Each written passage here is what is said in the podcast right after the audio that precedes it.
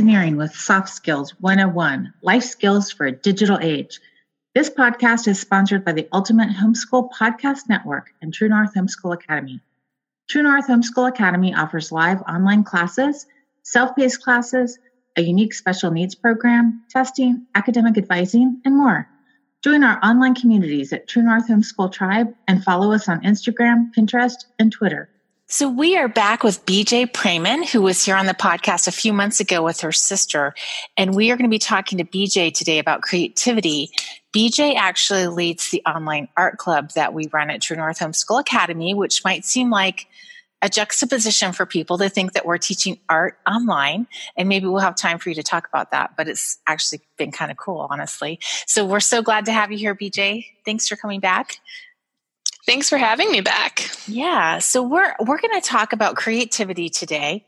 And one of the things you hear a lot as parents are raising their kids is I'm not very creative, but I have this super creative kid.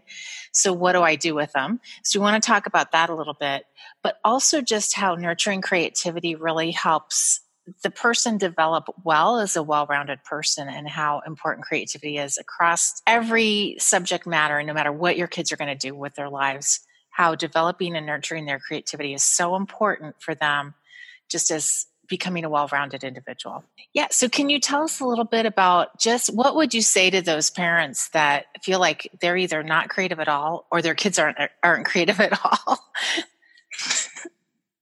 well, speaking first to the the situation where a parent uh, maybe would not consider themselves artsy or creative, but they have that you know kid that wants you know, to fill every piece of paper they find with doodles. You know, they have that really creative drive. Uh, is it's okay that that's not a skill set you claim. um, 90% 90% of raising a creative child is is giving them access to be able to experiment for themselves right and so things like just making sure they're well stocked on whatever art form uh, they're pursuing at the moment. For most kids, that's mainly, you know, drawing supplies, paper, maybe it's paints, and it doesn't have to be super expensive things, uh, but just something. Mm-hmm. Uh, and it's easier than ever. It's easier than ever in the time of you know this technological age we live on because you can plop your kid down in front of YouTube and say, "Hey, here's eight thousand videos on how to use watercolor. Go wild!"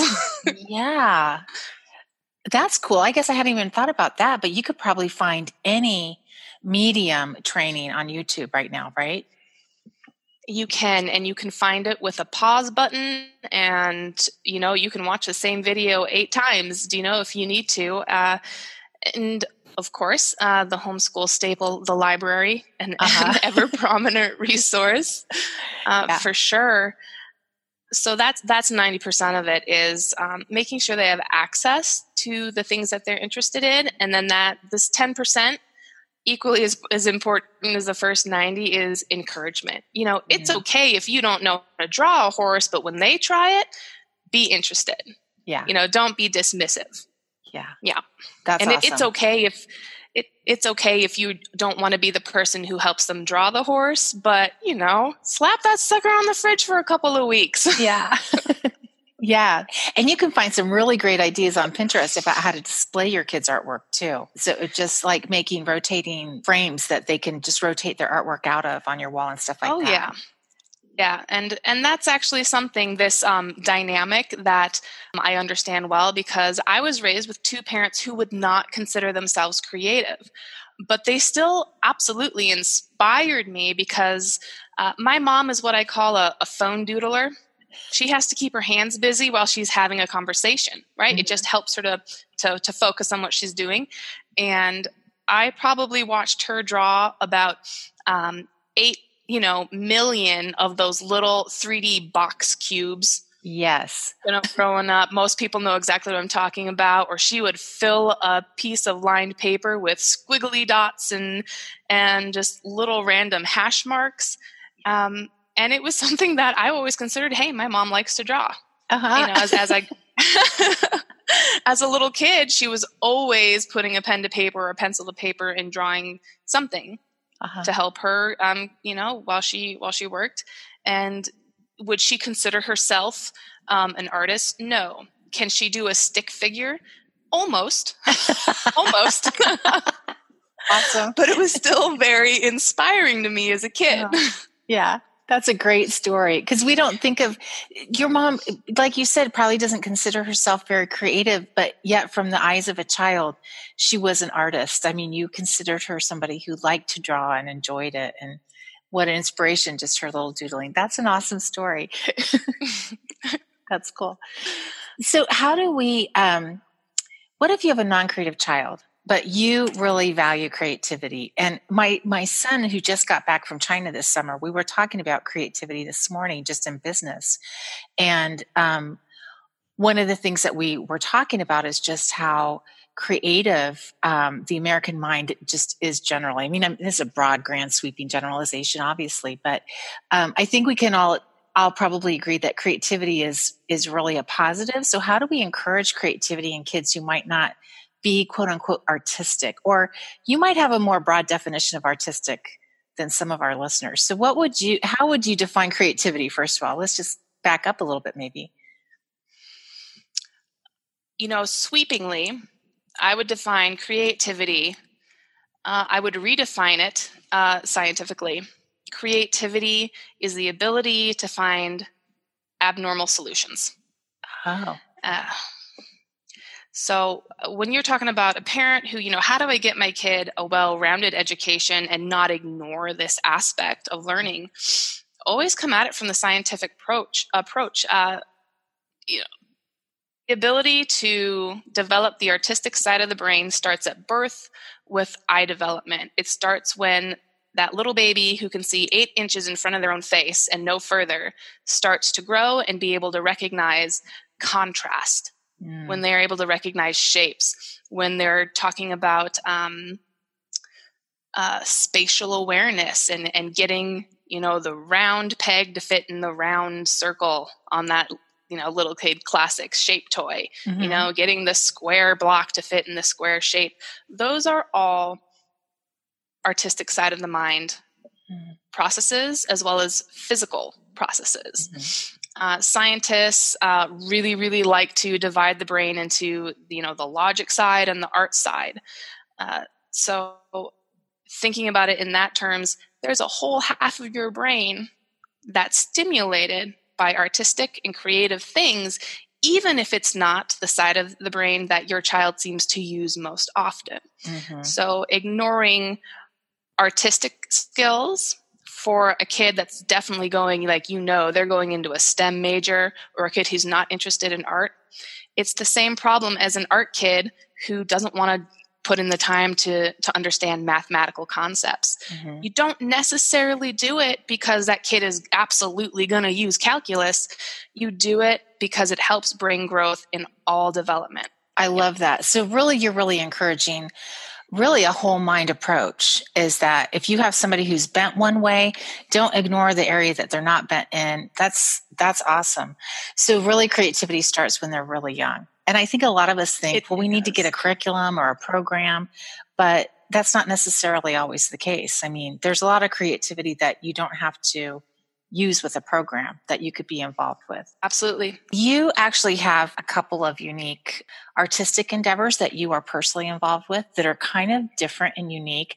For one, you're a great writer. I followed your blog for a long time and you are a phenomenal writer. Oh, um, and secondly, you. you do speed painting on stage and you do it in the context of Christian faith. And so I just wondered if you could just share for a little bit about how art can really feed and nurture our kids' souls and the importance of art in our expression of worship. And I mean, it's kind of like a lot of what you do. And just wondered if you could just talk about that for a few minutes. Because I think we forget how art is so tied in with faith. Absolutely. So, my involvement in um, art as as worship, uh, as a part of my how I practice my faith, uh, started with worship which most people like musical worship. Um, most people would associate that with you know the singing time at church. Uh, and I started painting during that time uh, for a church that I attended uh, several years ago uh, when I lived in Columbus, Ohio. And uh, having painters paint live art sometimes um, you know realistic images sometimes things that are just more abstract became a part of um, a normal service uh, while i was attending there and kind of going dipping back into how does art affect you know a kid who's not creative. We had people all the time come up to us myself and the other painters who got involved and say wow that was really impactful. Like it just helped worship mean more and and they're not necessarily people who wanted to paint themselves um, it's just kind of part of how uh, visual stimuli can can help give more meaning to things that are not necessarily scientifically you know wrapped up tidy and definable. Mm-hmm. yeah. Yeah uh, and you know i started the speed painting uh, after meeting an, another painter who uh, did the speed painting himself at um, at festivals around the country um, so like christian music festivals and he would speed paint to music um, images of, of jesus or the cross and i was like wow, that's that's pretty darn neat. And I started experimenting with that myself.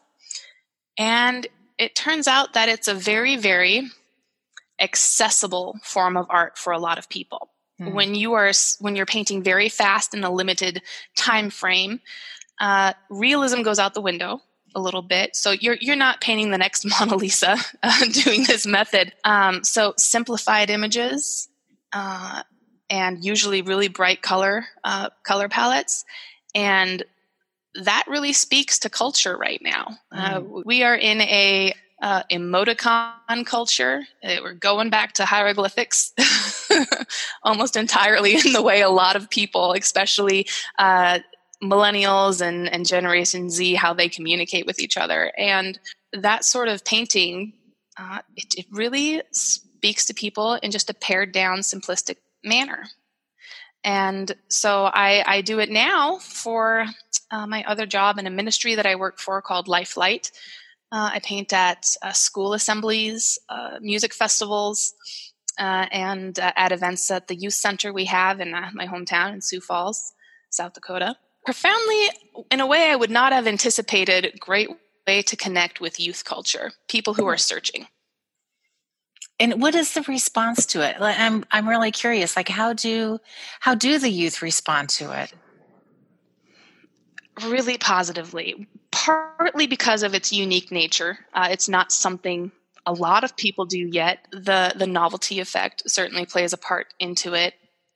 But also just the fact that it it's accessible. I mean, you're taking acrylic paint, which can be found for a dollar at Hobby Lobby and Walmart, and you're just whipping it on a canvas. You know, you don't have to know all these Renaissance Dutch master art rules to to get started in into something like that. And some of the finicky things about watercolor or trying to um, do charcoal sketches don't apply here. You can just literally take a brush and make a mess on a canvas and you've created something and something that's meaningful to you individually mm. yeah and that that definitely that definitely speaks to culture right now where most people young and old are really searching for hey what's my purpose in life mm-hmm. why am i here mm-hmm. and i do you know all the a lot of the literature in education and, and in business even is talking about how lonely we are as a culture right now, especially the youth. Like suicide is really up and just there's this disconnect pers- interpersonally with people. But art really allows people to connect because it doesn't demand words or knowing the right thing to say. And maybe that's part of why it's really connecting with kids that they're able to just go, oh, you you were able to express something and that is meaningful pretty cool. Um, so, what are, I mean, you're teaching an online art class. So, tell us a little bit about that. Is that weird? Is it fun? I mean, we had some concerns at the beginning of the class that it wouldn't take the kids far enough. How's it been going? Tell us a little bit about the art class and what online teaching's like. So, it is all of the above when it comes to weird and good. there are some distinct disadvantages for me as a teacher not being able to you know physically help a student with you know the way they're holding a brush or the amount of water they're mixing into a paint palette but i've been really really uh, pleasantly surprised with how much is transferable. And part of that goes back to kind of the Instagram, YouTube culture. You know, kids are adaptive um, and and already really kind of trained to learn through this medium, which certainly uh, is helpful. And I mean, art being so visual, you know, 98% translates really well through a video screen. And there are some things that are harder than others. Uh, we just started for the month of October working with watercolors. Mm-hmm. And because that has a drying time, uh, that's that's more difficult to teach screen as opposed to sketching techniques or teaching proportion of the human body. Mm-hmm. And because you can't just go through it, uh, you can't progress quickly through it. Mm-hmm. Uh, if something's going to go wrong in a watercolor, sometimes you don't know it till it's dry, and then uh-huh. you know it's three hours after class has ended. uh-huh. uh, but we've got uh, a great group of kids and they're attentive and i've been really surprised about how self-motivated most of them are. Mm-hmm. uh, yeah that's so that's been a fantastic plus. Awesome. Did you have training as an artist? I know this. You didn't go to school to be an artist did you? So you kind of went Correct. into a science field really and here you are as an artist and a mom and teaching art classes. Tell us a little what your path looked like. So that was an interesting path. I actually, um, I just wrote a blog on this uh, for my uh, for my other job, Lifelight. but um, art was always a hobby, and it kind of had that mindset where like this is something I do for fun or to relax or to de stress. And I, I did. I was a medical science major, a vet tech, and I used to doodle on the margins of my quizzes and, and tests. I was not necessarily a great test taker. I usually ended up finishing too early and having extra time on my hands and then not being very disciplined about going back through and double chance you know double checking your work. That's what they say double check your work. Yeah. uh, and i i remember i was in a i was just finished a lab quiz and we had gotten the previous lab back. And you know, I'd missed a couple in the quiz, and I looked down at the bottom, and the teacher had pointed, drawn an arrow pointing to um, some bacteria I had doodled on the bottom of the paper and given me credit for it because it was anatomically correct. That's awesome. so, an, an, early sign that maybe God had other things in mind than what I was pursuing at the time.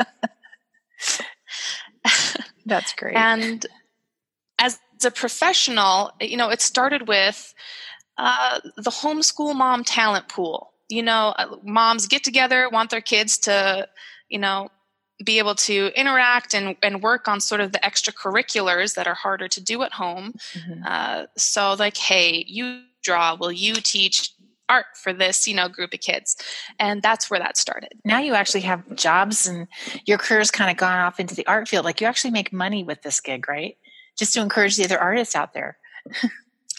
I, I, do. And yeah, and, and it's spread from you know teaching a bunch of nine year olds around my kitchen table to uh, doing large scale paintings for um, benefit auctions uh, to commission work to uh, where I am now working with Lifelight and doing live paintings.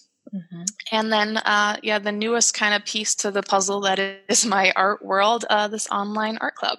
Yeah, very, very cool. So, just just to wrap up, like truth, beauty, and goodness never goes out of style, regardless of what age we're in. I mean, we're you're just such a perfect example of our podcast title, which is soft skills, life skills for a digital age, and really.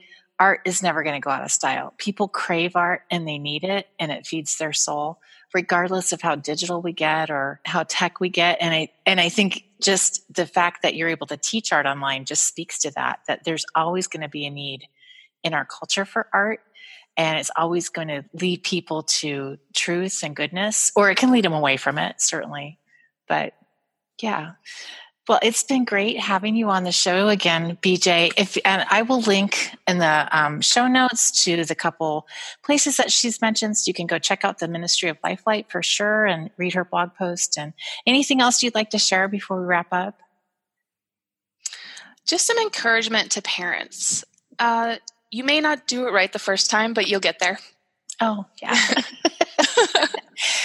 yes. oh, yeah. Before we uh, before we finish, tell us about your family. Are your kids really artistic, or are they not at all? Are they scientists? Where do they fall? So we're kind of not sure yet. My oldest, who is 12, definitely loves art. He uh, definitely has an, his own style. He loves black and white. He loves sketching. Getting him to paint is like pulling teeth. and then my three year old, uh, kind of conversely, loves anything that's colorful. Aww. So we'll see how that develops. is that like an age thing or a gender difference? it's hard to tell, maybe. You know, uh, my husband is an engineer, so I think that whole high contrast art with my 12 year old tends to be uh, from his analytical father's side. Uh huh. Could be. That's awesome. Well, okay. Thanks, BJ, for joining us. And um, I'll put links in the show notes for everybody to find you. Thank you, Lisa. Yeah. Check out our self paced courses at True North Homeschool Academy. It will allow your students to creatively explore various careers while earning a half a credit. Courses include biotechnology, 3D modeling, digital art and design, game design, veterinary science, forensic science, culinary arts, American Sign Language 1 and 2. We also offer academic advising, collaborating with a homeschool parent or public school parent to help you creatively think about your students' curriculum, experiences, and courses for high school and beyond to set them up for college and career success. Academic advising includes a personalized learning plan, credit evaluation, curriculum suggestions, club and DE suggestions, ideas for cutting college and career preparation costs, and ways in which your students can jumpstart their career while still in high school. Also, check out our Young Professional series of e pamphlets on various career fields like education, health occupations, mental health occupations, law, filmmaking, creative writing, and more. We appreciate your listening, sharing, downloading, and subscribing to this podcast. We'll see you next week on Soft Skills 101 Life Skills for a Digital Age.